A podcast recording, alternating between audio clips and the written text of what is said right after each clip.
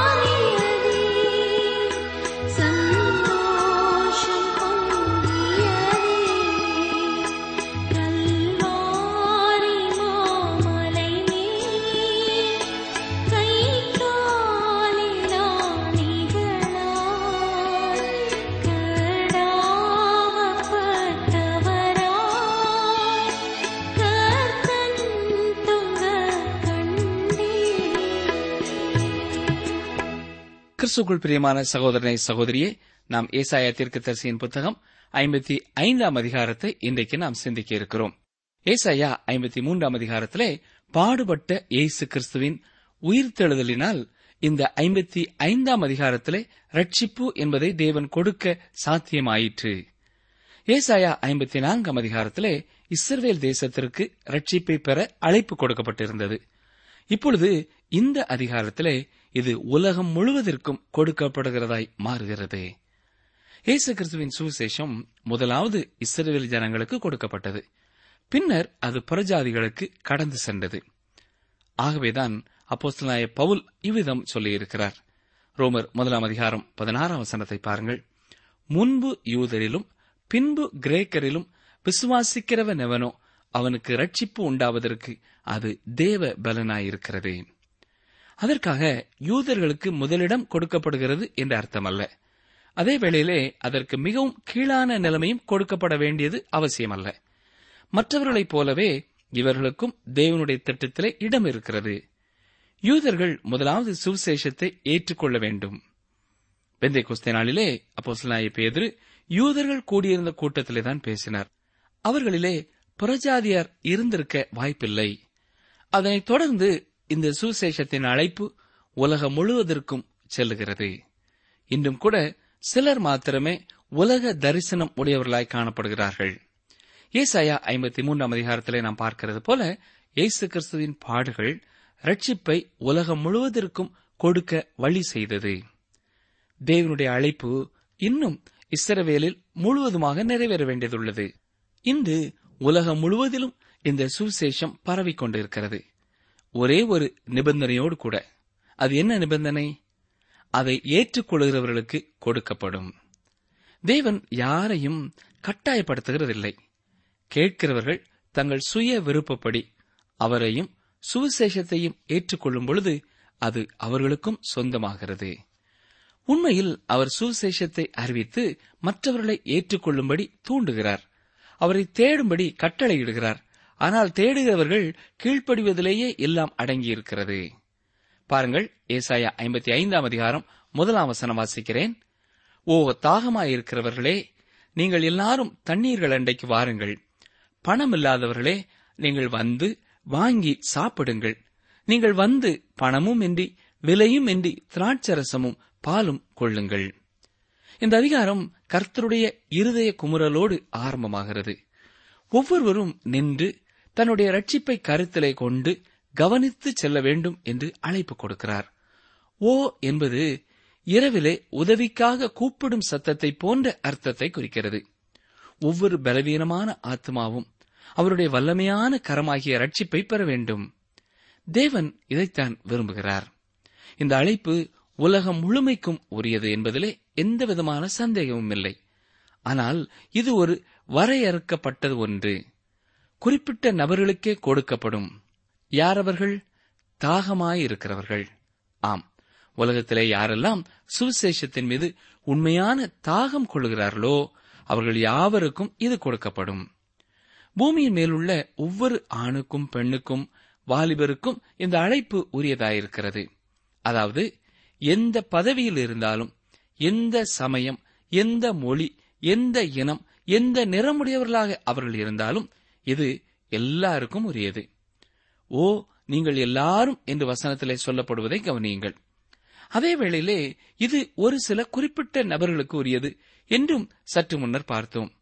ஓ தாகமா இருக்கிறவர்களே என்றார். தாகமா இருக்கிறவர்கள் என்று சொல்லப்படும் பொழுது அது மனிதனால் உண்டாக்கப்பட்ட பொருட்களினால் சாராய கடைகளினாலே தாகம் தீர்க்கப்படுகிற நிலைமையை குறிக்கவில்லை. நித்தியமான நீரோடையிலிருந்து ஜீவ நீரூற்றிலிருந்து தாகம் தீர்த்துக் கொள்ள விரும்புகிற மக்களுக்கு நேராக வருகிற அழைப்பு அது. டாக்டர் ஜென்னிங்ஸ் என்பவர் எழுதும்பொழுது நாம் இந்த அழைப்பை கேட்போமாக. நாம் இதற்கு முன்னர் இப்படிப்பட்ட இரக்கமான கிருவையான அழைப்பை கேட்டதில்லை. அருமையான சகோதரனை சகோதரியே எந்த எந்த விருந்தினர் எல்லாம் இங்கே அழைக்கப்படுகிறார்கள்? தாகமாயிருக்கிற யாவரும். அப்படியானால் தேவையில் இருக்கிற யாரும் அழைக்கப்பட வேண்டும். நாம் நம்மிலே திருப்தியற்றவர்களாக இருக்கிறோமா? நான் என்னிலே திருப்தியற்றவனா இருக்கிறேனா எனக்கு தாகம் இருக்கிறது. இந்த உலகம் தருகின்ற எந்த காரியங்களிலேயும் எனக்கு திருப்தி இல்லையா? எனக்கு தாகம் இருக்கிறது. சமயத்திலே காணப்படுகிற எல்லா சடங்காச்சாரங்களிலேயும் எனக்கு அதிருப்தி இருக்கிறதா? அப்படியானால் எனக்கும் தாகம் இருக்கிறது. இது ஆசீர்வாதமான தாகம். இதுவே ஆசீர்வாதத்திற்கு தேவையான தகுதியாகும். ஆம் எனக்கு அன்பானவர்களே நீங்கள் ஒருவேளை இவ்வாறு கூறுகிறவர்களா இருக்கிறீர்கள் என்று வைத்துக் கொள்வோம். எனக்கு இதிலெல்லாம் விருப்பமில்லை. எனக்கு தாகமெல்லாம் கிடையாது. எனக்கு இந்த உலகத்தில் உள்ள பொருட்களிலேயே திருப்தி இருக்கிறது. அதிலேயே என் தாகமெல்லாம் அடங்கி விடுகிறது என்று சொல்வீர்கள் என்றால் இது உங்களுக்கு உரிய அழைப்பு அல்ல. உங்களுக்கு தாகம் வரும் வரை இது உங்களை அழைக்கப் போவதில்லை. ஆனால் உங்களுக்கு தாகம் வரும்பொழுது இங்கே இயேசுவண்டை வாருங்கள். நீங்கள் காரிலே பயணம் செய்து கொண்டிருக்கிறீர்கள். உங்களுக்கு தாகம் வந்தால் இறங்கி கடைகளிலே குளிர்பானமோ தேநீரோ அருந்திவிட்டு பயணம் செய்கிறீர்கள். தாகம் இல்லையானால் உங்கள் பயணம் தொடர்ந்து செல்கிறது. அதே போலத்தான். ஆனால் எப்படியும் தாகம் எடுக்கும் என்பது உண்மை. தேவன் எல்லா இடங்களிலும் இருந்து தாகமாயிருக்கிறவர்கள் இங்கே வரலாம் என்று அழைக்கிறார். உங்களுக்கு இந்த உலகம் போர் அடித்து விட்டதா? இதையெல்லாம் உங்களை திருப்திப்படுத்தவில்லை என்று உணர்கிறீர்களா? இதைவிட சிறந்தவைகளை தேடுகிறீர்களா? தேவன் சொல்கிறார் மகனே மகளே நான் உனக்காக ஒன்று வைத்திருக்கிறேன் என்று சொல்கிறார். பின்னர் தன்னிடத்திலே என்ன எல்லாம் உண்டு என்ற பட்டியலை கொடுக்கிறார். இந்த இந்த பொருட்களை எல்லாம் இலவசமாக தருகிறதாகவும் சொல்கிறார். ஒருவேளை நீங்கள் குளிர்பானம் எதையாவது அருந்த சென்றால் குறைந்தது ரூபாய் பதினைந்தாவது ஆகும். ஆனால் தேவன் எந்தவித பணமும் இன்றி தருவதாக சொல்கிறார். ஏன்? ஏனென்றால் ஏசாய ஐம்பத்தி மூன்றாம் அதிகாரத்திலே நாம் பார்த்தது போல இயேசு கிறிஸ்து இதற்குரிய கிரயத்தை எல்லாம் சிலுவையின் மூலமாக செலுத்திவிட்டார். ஆகவே தேவனுடைய அழைப்பு இவ்விதமாக வருகிறது. வாருங்கள் வாங்குங்கள் சாப்பிடுங்கள். திராட்சரசமும் பாலும் மட்டுமல்ல ஜீவ அப்பத்தையும் வாங்குங்கள் குடியுங்கள் சாப்பிடுங்கள். அடுத்து இங்கே மூன்று விதமான பானம் கொடுக்கப்படுவதை கவனியுங்கள். முதலாவது தண்ணீர்கள். இங்கே தண்ணீர் என்று சொல்லாமல் தண்ணீர்கள் என்று சொல்லப்படுவதை கவனிக்க வேண்டும். எவரைய மொழியிலேயும் இவ்வாறு பன்மையிலேயே சொல்லப்பட்டிருக்கிறது. மிகச் சிறந்த ஒரு குறிப்பு இது. இந்த தண்ணீர் மிகச் சிறந்த ஒன்றாகும். மேலும் தண்ணீர்கள் என்பது அபரீதமான நிலைமையை குறிக்கிறது. தரத்திலும் அளவிலும் இது அபரீதமானது. இந்த தண்ணீர் ஆத்மாவிற்குரியது இந்த தண்ணீரையே இயேசு கிறிஸ்து கொடுக்கிறார். இதை பற்றி கூறும்பொழுது இதே அடையாளத்தை கூறினார் என்பதை கவனித்து பாருங்கள். யுவான் ஏழாம் அதிகாரம் முப்பத்தி ஏழாம் வசனத்திலே பண்டிகையின் கடைசி நாளாகிய பிரதான நாளிலே இயேசு நின்று சத்தமிட்டு ஒருவன் தாகமாயிருந்தால் என்னிடத்தில் வந்து பானம் பண்ண கடவன் என்று சொன்னார். நாம் நீரூற்று எங்கே இருக்கிறது என்று இப்பொழுது கண்டுகொள்ள முடியும். இயேசு கிறிஸ்துவே அந்த நீரூற்று. அவரே இரட்சகர் மட்டுமல்ல அவரே ஜீவ தண்ணீராகவும் இருக்கிறார். இரண்டாவதாக திராட்சரசம். இது மகிழ்ச்சியை குறிக்கிறது. நீதிமொழிகள் முப்பத்தி ஓராம் அதிகாரம் ஆறாம் வசனத்திலே மடிந்து போகிறவனுக்கு மதுபானத்தையும் மனம் கசந்தவர்களுக்கு திராட்சை ரசத்தையும் கொடுங்கள் என்று வாசிக்கிறோம். மேலும் ஒன்று தெசலோனிக்கேர் முதலாம் அதிகாரம் ஆறாம் வசனத்திலே நீங்கள் மிகுந்த உபத்திரவத்திலே பரிசுத்தாவின் சந்தோஷத்தோடே திருவசனத்தை ஏற்றுக்கொண்டு எங்களையும் கர்த்தரையும் பின்பற்றுகிறவர்களாகி என்று வாசிக்கிறோம். இயேசு கிறிஸ்து உங்களுக்கு இரட்சகர் மட்டுமல்ல அவர் எஜமானாகவும் மாறும்போது உங்களுக்கு மகிழ்ச்சி முற்றிலும் வருகிறது. நீங்கள் அவரை அறிந்து கொள்ளும் பொழுது உங்களுக்கு சந்தோஷம் உண்டாகும். ஒன்று யோவான் முதலாம் அதிகாரம் நாலாம் வசனத்திலே யோவான் சொல்லுகிறார் உங்கள் சந்தோஷம் நிறைவாயிருக்கும்படி இவைகளை உங்களுக்கு எழுதுகிறோம் என்று சொல்கிறார் இந்த திராட்சரசம் ஒரு சிறந்த பானம். இது உங்கள் இருதயத்திலே மகிழ்ச்சியை வைக்கிறது. இது பரிசுத்த ஆவியினால் உண்டாகும் சந்தோஷம். மூன்றாவதாக பால். இது வளர்ச்சிக்கும் பலனிற்கும் தேவையான ஒன்று. குறிப்பாக இது குழந்தைகளுக்கு மிகவும் அவசியமானது. பாலானது எல்லா வயதினருக்கும் தேவையானது என்று ஆவிக்குரிய வாழ்க்கையிலே உணர்கிறோம். வேத வசனமாகிய பால் ஆவிக்குரிய வாழ்க்கையின் வளர்ச்சிக்கு அவசியமானது. அப்படியானால் ஒவ்வொரு பிரசங்கிமாரும் பால் வியாபாரி என்று சொல்லலாம் இல்லையா? ஏனென்றால் அவர்கள் தேவ வசனமாகிய பாலை எல்லாருக்கும் வழங்குகிறார்கள். அப்போஸ்லாய் பேதுரு இதை குறித்து ஒன்று பேதுரு இரண்டாம் அதிகாரம் மூன்றாம் வசனத்திலே இவ்வாறு சொல்கிறார். நீங்கள் வளரும்படி புதிதாய் பிறந்த குழந்தைகளைப் போல திருவசனமாகிய களங்கமில்லாத ஞானப்பாலின் மேல் வாஞ்சையாயிருங்கள். நீங்கள் சிறு குழந்தை பாலுக்காக அழுகிறதை கவனித்து பார்த்திருக்கிறீர்களா? கால் கைகளை உதறி அழுது புரளும் ஏன்? அதற்கு பால் தேவை. அதை தெரியப்படுத்துகிறது. தேவனுடைய பிள்ளைகளும் தேவ வசனத்திற்காக இவ்விதமாக நாடி தேட வேண்டும். நீங்கள் விசுவாசியாக இருந்து கொண்டு வேத வசனத்தை விரும்பி வாசிக்கவில்லை என்றால் உங்களிடத்திலே ஏதோ ஒரு தவறு இருக்கிறது. இன்றைய சபைகளிலே காணப்படுகிற பிரச்சனை இதுதான். அவர்கள் வேத வசனத்தை மக்களுக்கு கொடுப்பதை தவிர மற்ற எல்லாவற்றையும் நன்றாக செய்கிறார்கள். அநேக சபைகளிலே முழுவதும் இப்பொழுது பிறந்த குழந்தைகளாலே நிரம்பியிருக்கிறது. ஆவிக்குரிய குழந்தைகள் வளர்ச்சி இல்லை. காரணம் என்ன தெரியுமா? அவர்கள் வேத வசனத்திலே பலப்படவில்லை. நீங்கள் விசுவாசிகளானால் தேவ வசனமாகிய பாலை விரும்பி தேட வேண்டும். இது இலவசமாக கிடைக்க கர்த்தர் அருள் புரிந்திருக்கிறார். தொடர்ந்து ஏசாயா ஐம்பத்தி ஐந்தாம் அதிகாரம் இரண்டாம் வசனத்தை பாருங்கள். நீங்கள் அப்பமல்லாததற்காக பணத்தையும் திருப்தி செய்யாத பொருளுக்காக உங்கள் பிரயாசத்தையும் செலவழிப்பானேன். நீங்கள் எனக்கு கவனமாய் செவி கொடுத்து நலமானதை சாப்பிடுங்கள். அப்பொழுது உங்கள் ஆத்துமா கொழுப்பான பதார்த்தத்தினால் மகிழ்ச்சியாகும். இன்றைய நாட்களிலே அநேகர் இவ்விதமாக அப்பம் அல்லாததற்காக பணத்தை செலவு செய்கிறார்கள். மற்றவர்களுக்கு ஊழியம் செய்யாத பிரசங்கியாத அநேக ஊழிய ஸ்தாபனங்களுக்கு நேரத்தையும் செல்வத்தையும் செலவு செய்கிறார்கள். சிலர் தேவனுடைய வசனத்திற்காக செலவழிக்காமல் அறியாமல் அதைப் போன்று இருக்கிற மனித தத்துவங்களுக்கு செலவு செய்கிறார்கள். புதிய கொள்கைகளை வேதத்திலே புகுத்த செலவு செய்கிறார்கள். இது உண்மையான அப்பம் அல்ல இதற்காக நாம் செலவு செய்யக்கூடாது. ஆம் அருமையானவர்களே நீங்கள் யாருக்கு எப்படிப்பட்ட காரியங்களுக்கு செலவு செய்கிறீர்கள் என்பதை விசாரித்து செய்தால் நல்லது. நீங்கள் வேத வசனமாகிய அப்பத்தை வாங்குவதற்கு பதிலாக அறியாமல் தவிடை வாங்கிவிட்டீர்கள் என்றால் அது உங்களுக்கு திருப்தி தராது. உங்கள் இருதயத்தையும் அது சந்தோஷப்படுத்தாது உங்களை ஆற்றி தேற்றாது. ஆகவே நீங்கள் ஒரு கேள்வியை உங்களை பார்த்து கேட்க வேண்டும். நான் அப்பம் அல்லாததற்காக பணத்தை செலவு செய்கிறேனா? இதற்கு பதிலை நீங்களே கண்டுபிடியுங்கள். மட்டுமல்ல இந்த உலகத்தின் இன்பங்களுக்காக நீங்கள் செலவு செய்கிறீர்களா? சற்றே யோசித்து பாருங்கள். உலக பொருட்கள் செலவு கூடியவை மட்டுமல்ல அவைகள் ஒருபொழுதும் உங்களை திருப்தி செய்யாது.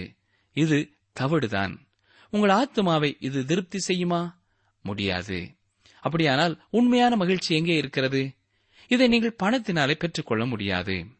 ஜே கவுல்ட் என்ற அமெரிக்காவின் மிகப்பெரிய பணக்காரர் ஒருவர் மறிக்கும் பொழுது இந்த உலகத்தில் உள்ள மிகவும் மோசமான பிசாசு நானாகத்தான் இருக்கும் என்று சொல்லி மறைத்தாராம்.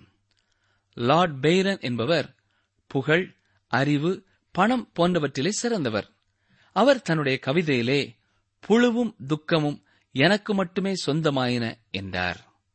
அருமையானவர்களே நீங்கள் ஏன் தண்ணீரும் திராட்சரசமும் பாலும் ஜீவ அப்பமும் தயாராக வைத்திருக்கிற பந்தி மேஜைக்கு வரக்கூடாது?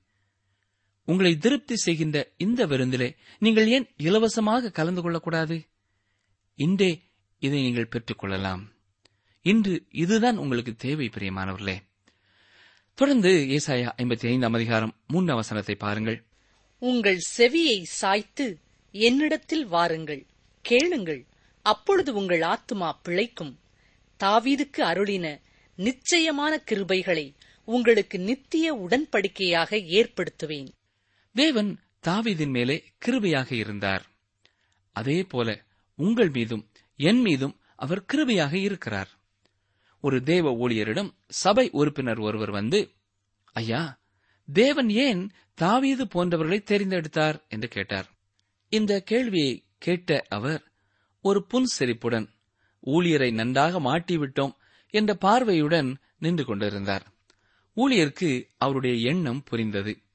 பாவம் செய்த தாவீதை கடவுள் ஏன் தெரிந்தெடுத்தார் என்ற அர்த்தத்திலே அவர் கேட்பது ஊழியருக்கு புரிந்தது. எனவே அந்த கர்த்தருடைய ஊழியர் அவரிடத்திலே தேவன் தாவீதை ஏன் தெரிந்தெடுத்தார் என்று நான் உனக்கு சொல்ல விரும்புகிறேன். நீனும் நானும் தேவனிடத்திலே வருவதற்கு தைரியம் பெறவே தேவன் அவனை தெரிந்தெடுத்தார். தேவன் தாவீதை எடுத்துக் கொண்டிருப்பார் என்றால் என்னையும் உங்களையும் எடுத்திருப்பார் என்று கூறினார். சரிதானே? தேவன் தாவீதுக்கு அருளின நிச்சயமான கிருபைகளைத்தான் எனக்கும் உங்களுக்கும் இன்றும் தருகிறார். அதை நித்திய உடன்படிக்கையாகவும் ஏற்படுத்துவார். இது எவ்வளவு பெரிய ஒரு பாக்கியம் இல்லையா? இந்த பாக்கியத்திற்குள்ளே நீங்கள் கடந்து வந்து விட்டீர்களா? சற்றே யோசித்து பாருங்கள். ஏசாயா ஐம்பத்தி ஐந்தாம் அதிகாரம் நான்காம் வசனம் வாசிக்கிறேன். இதோ அவரை ஜனக்கூட்டங்களுக்கு சாட்சியாகவும் ஜனங்களுக்கு தலைவராகவும் அதிபதியாகவும் ஏற்படுத்தினேன். இயேசு கிறிஸ்துவே அந்த உண்மையான சாட்சியாக இந்நாட்களிலேயும் இருக்கிறார். தொடர்ந்து ஐந்தாம் வசனத்தை பாருங்கள். இதோ நீ அறியாதிருந்த ஜாதியை வரவழைப்பாய். உன்னை அறியாதிருந்த ஜாதி உன் தேவனாகிய கர்த்தரின் நிமித்தமும் இஸ்ரவேலுடைய பரிசுத்தரின் நிமித்தமும் உன்னிடத்திற்கு ஓடி வரும். அவர் உன்னை மேன்மைப்படுத்தியிருக்கிறார். இதோ நீ அறியாதிருந்த ஜாதியை வரவழைப்பாய். அந்நாட்களிலே ஏசாயாவிற்கு அமெரிக்க ஐக்கிய நாடு எல்லாம் தெரியாது. ஆனால் இந்த தீர்க்க தரிசனத்திலே இந்த நாட்டையெல்லாம் சேர்த்துத்தான் அவர் சொல்லியிருக்கிறார். ஏசாயா ஐம்பத்தி ஐந்து ஆறாம் வசனம் பாருங்கள். கர்த்தரை கண்டடையத்தக்க சமயத்தில் அவரை தேடுங்கள். அவர் சமீபமாயிருக்கையில் அவரை நோக்கி கூப்பிடுங்கள். தேவனுடைய வழிகளும் மனிதனுடைய வழிகளும் வித்தியாசமானவை. அவை முரணானவை. தேவன் மனிதனை தேடி வருகிறார் என்பதுதான் உண்மை. ஆனால் மனிதனும் அவரை தேட வேண்டும் என்று இங்கே வசனத்திலே தெளிவாய் பார்க்கிறோம். ஆனால் சிலர் இதை ஏற்றுக்கொள்கிறதில்லை. அவரே தேடி வந்து ரட்சிப்பார். நாம் அதற்காக ஒன்றும் செய்ய வேண்டியதில்லை என்று சொல்வார்கள் இல்லை பிரியமானவர்களே தேவனுடைய தெரிந்தெடுத்தலும் அவருடைய நோக்கங்களும் மனித உறுப்புகளை தள்ளிவிடுவதில்லை. இயேசு சொல்லும் பொழுது பிதாவானவர் எனக்கு கொடுக்கிற யாவும் என்னிடத்திலே வரும் என்று சொல்கிறார் அது மட்டுமல்ல என்னிடத்திலே வருகிறவனை நான் புறம்பே தள்ளுவதில்லை என்றும் யோவான் ஆறு முப்பத்தி ஏழிலே சொல்லியிருக்கிறார். ஆம் நீங்கள் ஒருவேளை நான் தெரிந்தெடுக்கப்படாதவன் என்று சொல்லக்கூடும். நீங்கள் தேவனிடத்திலே வந்த மறு நிமிடத்திலே தெரிந்தெடுக்கப்பட்டவர்களாக மாறிவிடுகிறீர்கள். அவரிடத்திலே வருவது உங்கள் விருப்பத்திற்கு விடப்பட்டுள்ளது. எனவே நீங்களும் செயல்பட வேண்டும் கர்த்தரும் செயல்பட வேண்டும் என்று பார்க்கிறோம். ஏசாயா ஐம்பத்தி ஐந்தாம் அதிகாரம் ஏழாம் வசனத்தை பாருங்கள். துன்மார்க்கன் தன் வழியையும் அக்கிரமக்காரன் தன் நினைவுகளையும் விட்டு கர்த்தரிடத்தில் திரும்ப கடவன். அவர் அவன் மேல் மனதுருகுவார். நம்முடைய தேவனிடத்திற்கே திரும்பக் கடவன். அவர் மன்னிக்கிறதற்கு தயை பெருத்திருக்கிறார். மனிதர்களிடத்திலே அதிக அறிவும் ஞானமும் இருப்பதனாலே தேவனிடத்திலே வர மறுக்கிறார்கள் என்று நீங்கள் எண்ண வேண்டாம். இது ஒரு பிரச்சனை அல்ல. எனக்கு அநேக அறிவுபூர்வமான சந்தேகங்கள் இருக்கின்றன. அதுவே அவரிடத்திலே வருவதற்கு தடையா இருக்கிறது என்று நீங்கள் சொல்லுகிறீர்களா? உண்மையை பார்ப்போம் என்றால் இது தடை அல்ல இது பிரச்சனை அல்ல உங்களுக்குள்ள பிரச்சனை இதுதான். உங்கள் பாவத்தை உங்களுக்கு விட மனதில்லை. இது ஒன்றே மனிதனை தேவனிடத்திலிருந்து பிரித்து வைக்கிறது. துன்மார்க்கன் தன் வழியை விட்டு திரும்ப கடவன் என்று வசனம் சொல்லுகிறது. இதை நீங்கள் செய்யும் பொழுது நீங்கள் தேவனிடத்திலே திரும்ப தயாராகிவிட்டீர்கள் என்று அர்த்தம். இப்பொழுதே உண்மையிலே உங்கள் வாழ்க்கையிலே தாகம் உண்டாகிறது. தொடர்ந்து கர்த்தர் எட்டாம் வசனத்தில் என்ன சொல்கிறார் பாருங்கள்.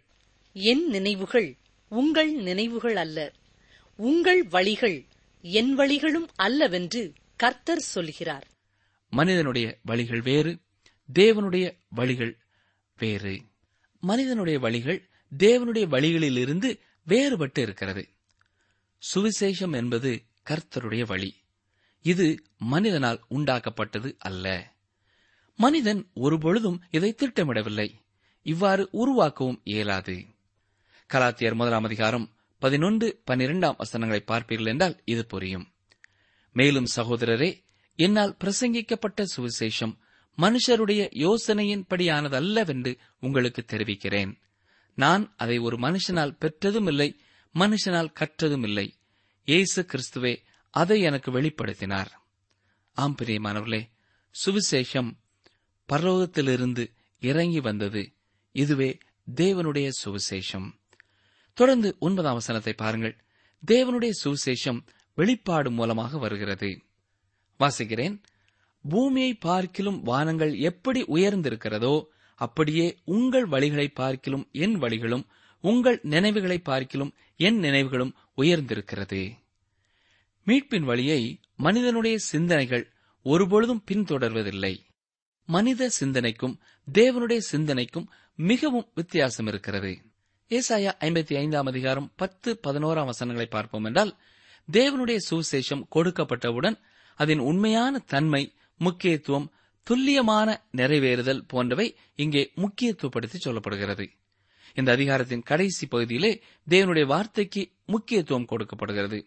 தேவனுடைய வார்த்தையில் மட்டுமே நீங்கள் சுசேஷத்தை காண முடியும். வேறெங்கும் இது கிடைக்காது. ரட்சிப்பு என்பது தேவனுடைய வெளிப்பாடாயிருக்கிறது. தேவனுடைய வார்த்தையானது வானத்திலிருந்து விழும் மழைக்கு ஒப்பிடப்பட்டிருக்கிறது. தேவனுடைய சுவிசேஷமானது உங்களிடம் எதையாவது செய்யும்படி கேட்கவில்லை. மேலும் மனித நினைவுகளின்படியேயும் இந்த சுவிசேஷம் கிடையாது. அவன் பாபேல் கோபுரத்தைப் போல முயற்சித்தாலும் தேவனுடைய வழிகள் வரைக்கும் செல்ல முடியாது. ஆனால் தேவனுடைய வெளிப்பாடு வானிலிருந்து மழையைப் போல இறங்கி வந்ததினாலே அவன் பெற்றுக்கொண்டான். இந்த மழை பூமியை செழிப்புள்ளதாக்கி கனி கொடுக்க வைக்கிறது. விதையை வளரச் செய்து அபரீதமாக விளையச் செய்கிறது. தேவனுடைய வசனம் விதையாக இருக்கிறது என்பதை நாம் அறிய வேண்டும். மழையும் விதையும் ஒன்றாக சேர்ந்து மனித இருதயத்திலே விழும்பொழுது அதிலே கனி உண்டாகும். தொடர்ந்து பனிரெண்டாம் வசனத்தை பாருங்கள். நீங்கள் மகிழ்ச்சியாய் புறப்பட்டு சமாதானமாய் கொண்டு போகப்படுவீர்கள். பர்வதங்களும் மலைகளும் உங்களுக்கு முன்பாக கெம்பீரமாய் முழங்கி வெளியின் மரங்களெல்லாம் கைகொட்டும். பூமியில் விழுந்த மழையானது அங்கே செடி கொடிகளை உண்டாக்கி பச்சை ஜமுக்காலம் வெறித்தது போன்ற தேவ நாம மகிமையை சொல்லும். ஆயிர வருட அரசாட்சியிலே பூமியானது தேவனை மகிமைப்படுத்தி சிருஷ்டிகரை மீட்பரை புகழ்ந்து பாடும். ரோமர் எட்டு இருபத்தி ரெண்டு என்ன சொல்கிறது? ஆகையால் நமக்கு தெரிந்திருக்கிறபடி இதுவரைக்கும் சர்வ சிருஷ்டியும் ஏகமாய் தவித்து பிரசவ வேதனைப்படுகிறது என்று சொல்லப்படுகிறது. இது ஆயிர வருட அரசாட்சியிலே மீட்பை சந்திக்கும். இறுதியாக பதிமூன்றாம் வசனத்தை பார்ப்போம்.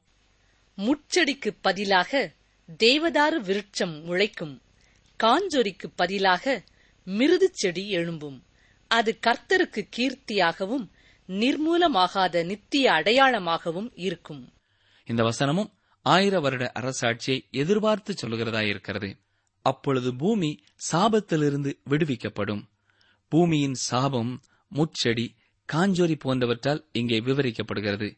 இயேசு கிறிஸ்து சிலுவிலை மறித்த பொழுது அவர் பாவிகளை மட்டும் மீட்கவில்லை சாபத்திற்குள்ளான நிலத்தையும் கூட அவர் மீட்டுவிட்டார். எனக்கு அருமையான சகோதரனை சகோதரியே சிலுவிலே மறித்து நமக்கு இலவசமாக இயேசு கொடுக்கும் மீட்பை நாம் பெற்றுக் கொண்டிருக்கிறோமா? அந்த மீட்பின் நிச்சயம் உங்களுக்கு உண்டா? சிந்தித்து பாருங்கள். அவர் கொடுக்கும் ரட்சிப்பை பரிபூர்ணமாய் பெற்று நித்திய ஜீவனுக்காக ஆயத்தப்படுங்கள். அதுவே நித்தியம் அதுவே சத்தியம். நீங்கள் தொடர்பு கொள்ள வேண்டிய எமது முகவரி வேத ஆராய்ச்சி டி டபிள்யூ ஆர் தபால் பெட்டி எண் நூற்று முப்பத்தி நான்கு திருநெல்வேலி இரண்டு தமிழ்நாடு. எங்கள் தொலைபேசி எண் தொன்னூற்று நான்கு நாற்பத்தி இரண்டு இருபத்தி ஐந்து இருபத்தி ஆறு இருபத்தி ஏழு மீண்டும் கூறுகிறோம் தொன்னூற்று நான்கு நாற்பத்தி இரண்டு இருபத்தி ஐந்து இருபத்தி ஆறு இருபத்தி ஏழு. எங்கள் இமெயில் முகவரி Tamil DTP at radio eight eight two dot com உன்னை நித்திய மாட்சிமையாகவும் தலைமுறை தலைமுறையாயிருக்கும் மகிழ்ச்சியாகவும் வைப்பேன். ஏசாயா அறுபது பதினைந்து. உன்னை நித்திய மாட்சிமையாகவும் தலைமுறை தலைமுறையாயிருக்கும் மகிழ்ச்சியாகவும் வைப்பேன். ஏசாயா அறுபது பதினைந்து.